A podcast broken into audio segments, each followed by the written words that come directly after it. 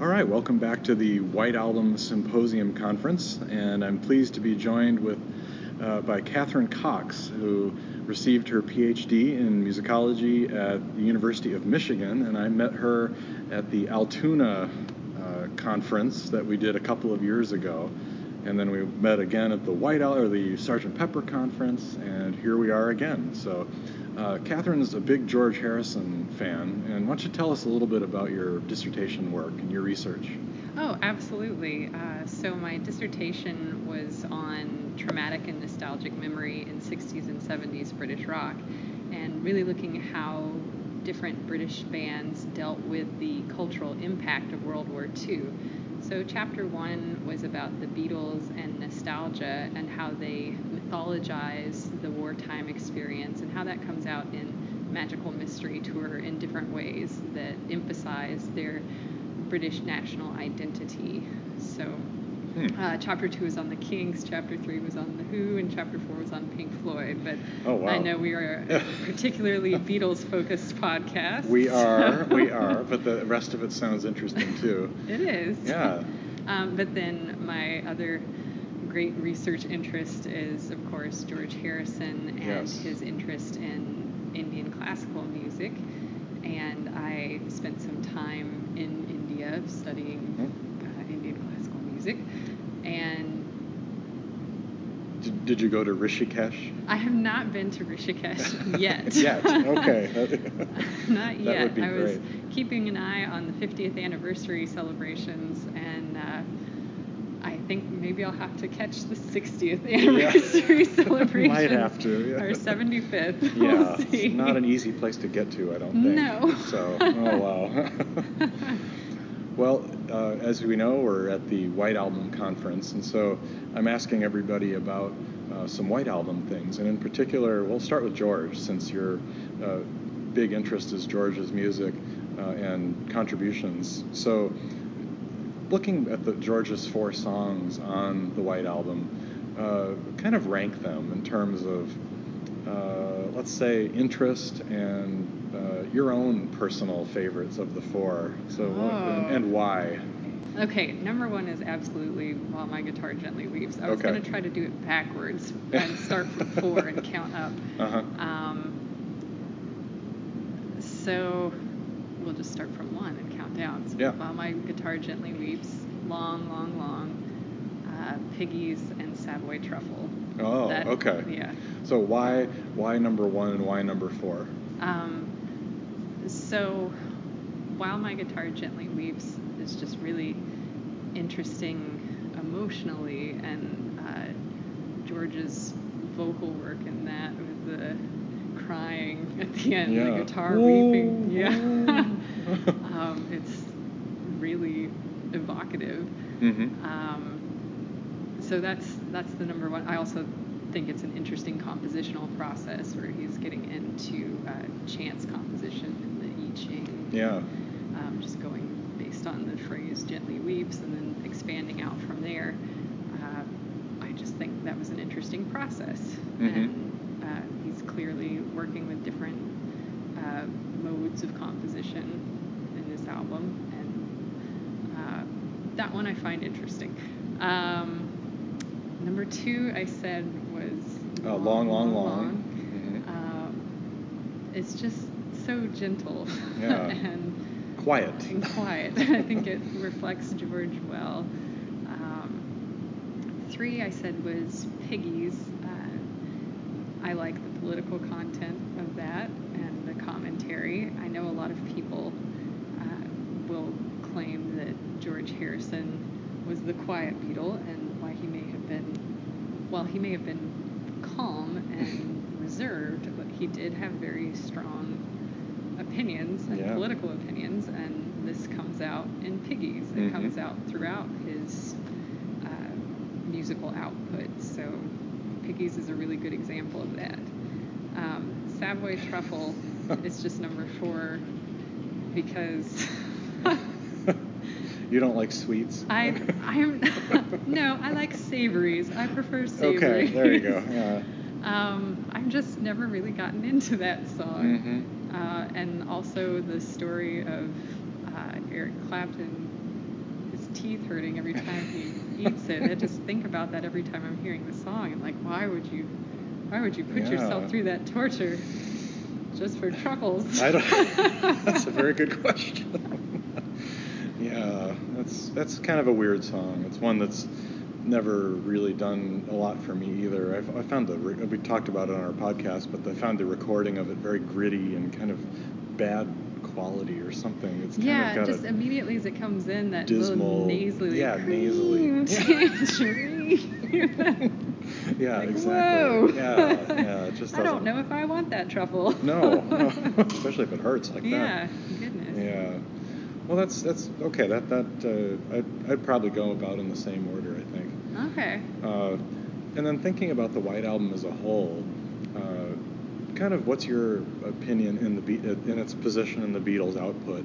Uh, where do you do you think it's you know we've talked so much or heard at the conference. Some people think it's the greatest album because it's got so much diversity, and other people think it's too disjointed and doesn't hold together. But i- of of the Beatles' 13 real released albums, where do you put the White Album in your Where do I personally rank yeah, it? Yeah, personally rank it. Yeah.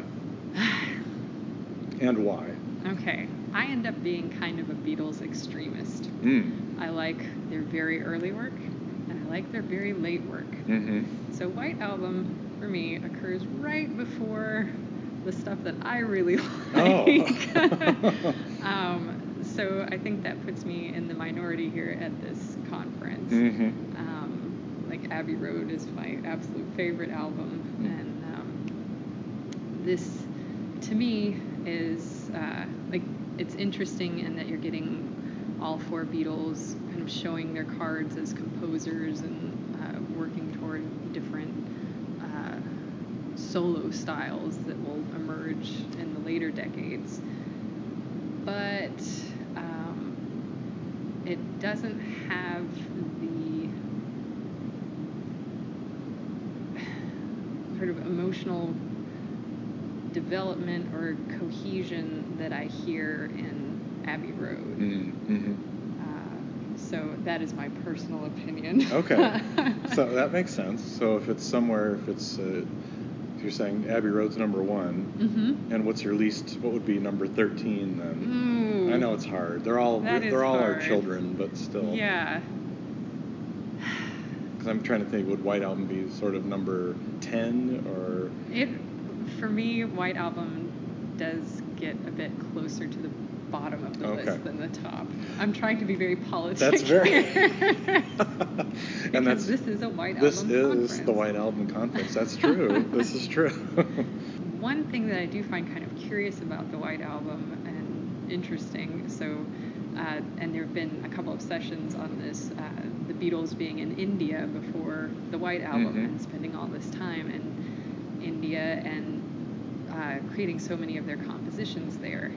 And it's interesting to me that you don't come back with an album that sounds like an Indian Yeah. album, an Indian classical album. There are a lot of other ways that their time in India has, of course, influenced album. But you Mhm. think about if you had four musicians go, like, think about four undergraduate musicians or something going to, well, the Beatles, of course, are at a much higher level than undergraduates, Yeah. but like just 20 somethings going to India to study for a long time Mm. and uh, just having that really in-depth experience and then coming back and everything sounding more like American styles or avant-garde. Um, I, I find that interesting Yeah. and just curious from a musician's perspective.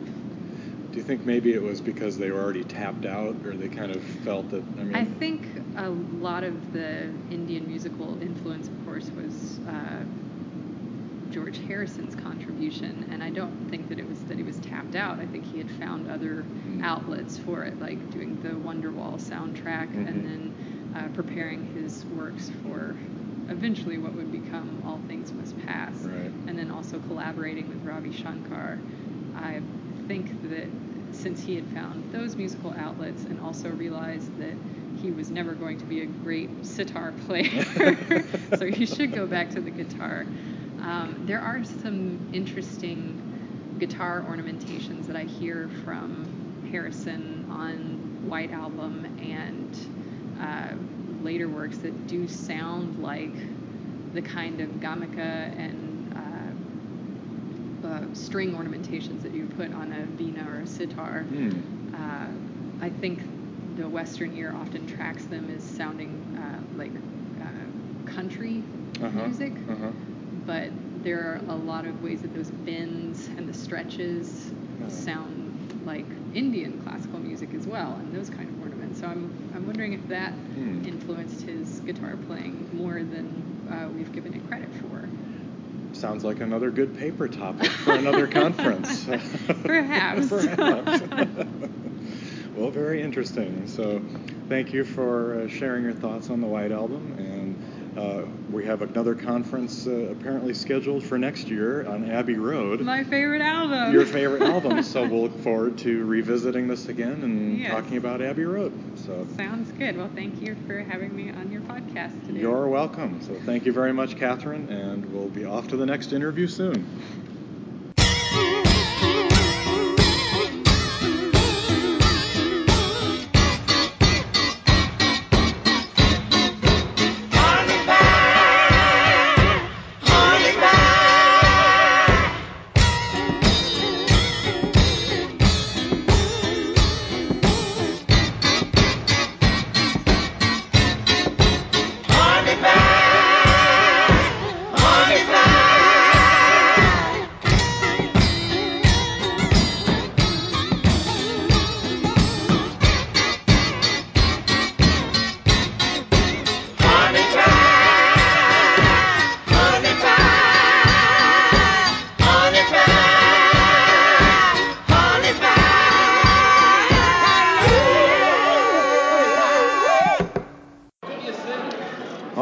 All right, I am back here with a couple more interviews with attendees of the White Album Symposium at Monmouth University, and I'm joined by Gabe Lubell. and Katie Kapurch. Very good. Yes, two presenters, and Katie was in fact one of the organizers of the, the conference and, and uh, Programming. programming. Yes. Okay. Very good. Uh, we are just about ready to hear Mark Lewisohn's keynote address tonight, which is called "Double Lives: Between the Beatles' Grooves." And there's a nice uh, disclaimer. Warning: This talk contains nudity. Uh oh. Yeah. so who knows what we're gonna find here? I mean, probably, probably John and Yoko. Yes. We're, we are also now joined by our third member here. I'm Aviv Kammay. Very good. Yes. In my best podcast voice. Excellent, excellent. So I've been asking uh, people a couple of questions. This is our conference on the White Album. So I'd like all of you to talk about two things. What you think are the strongest two songs on the White Album and the least strong songs on the album. So we'll start with that. So kind of your two, top two and bottom two. Okay, well, so I'm gonna go with Rocky Raccoon uh, as the top Oh. because Rocky Raccoon, a great like. uh, I mean, as I argued in my talk, it's up there with the King Arthur legend. Mm-hmm. cuckolding, power struggles, a woman that's so powerful she renames herself. In literature, those are the hallmarks of reclaiming power. So I'm going to go with Rocky Raccoon for a top. Okay. Second toppermost, Mhm. uh, Happiness is the Warm Gun. Third toppermost, Oh. even though it's not what you asked for, Savoy Truffle, because Harrison is fixating on Clapton's mouth. I'm sensing a theme here, Katie. Do you, do you have some kind of agenda? You're, you, you trying to you trying to make us think about something? I think so. Yeah. Yeah. Okay. Okay. So we'll yeah. So those are Okay, your top. so that's my that's me starting out. Okay. Very good, Gabe. Top. Yeah. Top songs here. So I'm gonna say Mother Nature's Son as one of them. Mm-hmm. uh, because I, I I've always felt that the, the the brass adds this kind of the brass and like the heavy reverb on the drums adds this kind of creepiness to the song. Mm. Like it's you know on the one hand you could say oh it smooths it out, mellows it out, it's a, and it's a pretty song. But I don't know. They hold these these long tones. There's this drum beating in the distance. It ends on this dominant seventh. I think these are all things that kind of weight the song in a certain way that I kind of really like. It, it's it's a pretty thing that becomes just a little bit like a little bit scary, Mm-hmm. um, and which is reasonable. Nature being scary, and Yep. um, and I guess I'm gonna stick with this kind of frightened theme and also say long, long, long. Um, yeah. because I find I find that song terrifying. It is. Um, it's you know it's beautiful and and invokes all of these I, you know when you think about the words, it invokes these ideas that are that are you know very very meaningful, but just that overall sound and and and and especially the last you know the kind of the, the wailing coda of the song. yes. Just like Just that. like Just that. like that. That was not me. Yeah. That was not- That's Katie. Uh, and also, uh, and long, long, long is the end of the of the third side of the album. It's like you got to like live with silence after that, which is really Yeah. pretty striking. Like a Um, Victorian novel. yeah. Yeah. All right. Very yeah, good. Those are my yeah yeah Very those are my good. tops. All right, Aviv. Yeah, I mean, it's very, very difficult for me to go for favorites as my top, so I'll go for central to the project maybe. Mm-hmm. And I think Revolution 9, I'm gonna do two for one. Revolution Ooh. 1 and 9, they're kind of a combined piece for me, are very central to this whole project. It starts the project. Mm-hmm. Um, the album will not be the same without Revolution 9 toward the end. It sort of puts you as a listener in this, to me, as in this reflective mode. I have to then go back, trace my steps throughout the whole album. How did I get there Mhm. when I get to Revolution 9? Um, and I think it's, uh, while it might be the track that a lot of people skip or don't put on their, um, you know, mixtapes, Yes. uh, but Revolution 1 and 9 as a, as a Uh, unit, Yeah. um, as Lennon's major statement in the album, in my opinion, are crucial to the project. And uh, a McCartney, other top I'll take is Blackbird. Ah, yes. I think Blackbird's beauty is um, part of it is within how the metric irregularity is so smooth, which happens in other Beatles tunes too. But I think if you just fall for it in Blackbird, you want to be. I want to be in love with the song and the songwriter and the Mhm. singer and the guitar. I'm in love with this song, and I, I and and that part of it is that. Um, drawing force I think that um, the voice has. I think McCart- people Hmm. talk about the guitar stuff in Blackbird, which of course is intricate and interesting. I think McCartney's voice and how it's double tracked in that little bridge section, um, I fall for it. Yeah. Very good. So, for the sake of time, let's pick our bottom song number 30 on the album here. If you had to pick a song that that Chris would call a skipper, uh, but a song that maybe doesn't quite do it for you. So, who would like to start with this one? Katie, do you want to start? I I- this is not anything I would skip or leave out or I don't think is important. And in fact, I do think it's important for understanding the very next album. Is I I will as I talked about um, is that it has a kind of transactional love theme. Mhm. My love contingent on yours. You're going to be waiting. It's it it's it's not. This is not unconditional love. This is this is a transaction, and that's the same kind of trick that Paul will play on us with the end, which everyone thinks is this grand statement on love, Yeah. which is actually not. It's actually pretty manipulative. Um, uh, it's a it's it's not A it's not transaction. it's a Yeah. transaction. Yeah. and so it's not like it's not free. He has other great love songs that are free even if they're silly. Mm-hmm. it's still like free it's still free. Um and it's still vulnerable. But these songs are not vulnerable love statements. And so I, i'm not going to say that should be left off or anything like that. And it's not like it's not beautiful but it's one i, I would raise a finger to Yes, understandable. As Paul Yeah. would. As Paul would on his on his cheek. on his lips. Gabe. So, I, I I kind of hate myself for even suggesting this, and I, I don't want to, but I am forced in this situation to make a decision. Yes. And I think that decision leads to Don't Pass Me By.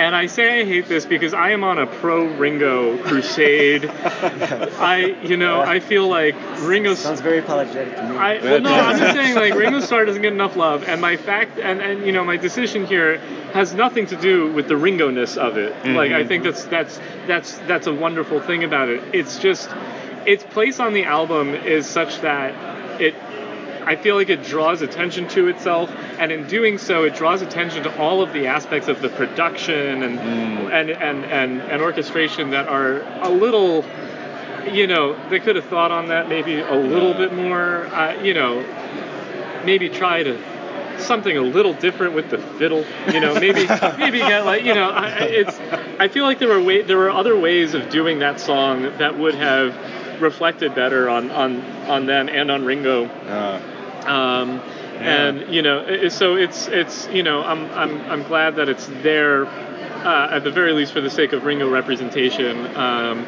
I just kind of wished that just like today we've got to do some makeup work for for our, our understanding and appreciation of Ringo Starr's role in the band. I feel like you know likewise at the time it would have been good good and nice to to have maybe gotten that song up to where it really ought to have been. yeah. Okay. Fair enough. Yeah. And Aviv. Okay, don't do it, please, Dave. But I okay, you're doing it to us. Um, look, again, I would not skip it. Yes. Not saying it's a bad song. not saying it shouldn't be there, but I think maybe the least white albumy tune on the white album is Obla Di Obla Da, in my opinion. Ooh, interesting. I think it's um, as it was considered perhaps as a single. Mm-hmm. Um, I can see why. Mhm. I think the White Album will stay with the White Album without Obla Di Obla Da, whereas without Revolution 9, I think it will not stay the White Album. Um, so that's what I. Yeah, interesting. That's what I picked. Just the general um, atmosphere in it. As much as there's a lot of diversity within the types of atmosphere we hear on the album, I think is not essential to the album as a whole project. I would like to say that I'm proud of us as a group for not having said honey pie Or Uh, wild. wild or honey pie. wild honey pie. Yeah. There's I love wild honey there, Yeah. there has been a lot of honey pie related angst at this There conference. has. Yes. All right. Edit me first, please. Well, before we, before we close off and get ready for Mark Lewisohn, my final question is: If you're looking at the Beatles' overall career and their their recording output, uh, where do you feel that Well- the White Album fits? I think I'm I can, I'm gonna start. I, I have decided because I think I'm gonna I'm gonna rank it by not ranking it in the sense that I think you can do a kind of multi-parametric ranking in the sense that I think there's some things that the White Album does the best. I think there's some things that the White Album does less successfully. Mm-hmm. in terms of kind of virtuosic production, which is something that we think of in relation to the Beatles, you know, it's somewhere in the middle maybe. Okay. Um, in terms of kind of effect, because I, what I part of what I care about is large scale structure and kind of what the overall experience is like of listening to this thing. I'm going to Mhm. put it kind of in a in a in a group with with with everybody else, which is another way in which I'm not going to answer the question. Well, no, I think I guess I, I guess it's I, sense. I don't Let- know. I'm let re- me put it this way. Yeah. Let me put it this way. If you had to uh, summarize the White Album in one sentence. Ah. Oh. Hold on, wait. Yeah. Well, impotence, but Well, uh, I've already done that. Yeah. Uh, um, but what I was thinking, uh, uh, this has been a great conference. There's been lots of great ideas, and we Mhm. still have another morning of papers. But I'm actually wondering, like, I don't even think we've scratched the surface. no, I Of getting to the complexity of this album and the different styles, and it defies the one sentence. It defies Yeah. the it defies the thing that Pepper did, because we went to Pepper and we heard a day in the life like a hundred times. And got sick of it. Because Yeah. No, we really it- did. it- yeah, we did get sick of it. Yeah. I mean, it, We but did it hear it. really, it, it did it. Yeah. And like, Yeah. but we can't capture the White Album in a That's really song important. like that. And so Yeah. it's, it's like, I actually I want to do more Yeah. now, and I Me too. want to go off and listen to the remixes Yes. and the the, the, the touched up Esher demos. Yeah. And I think there's more. So the moreness, I I, like would say that. that that would give us that that that ranks it up pretty high Yeah. for Yeah. me. Well, and part of what has been really interesting about the conference is also, you know, we don't have we, we're not all talking about a day in the life, but we are.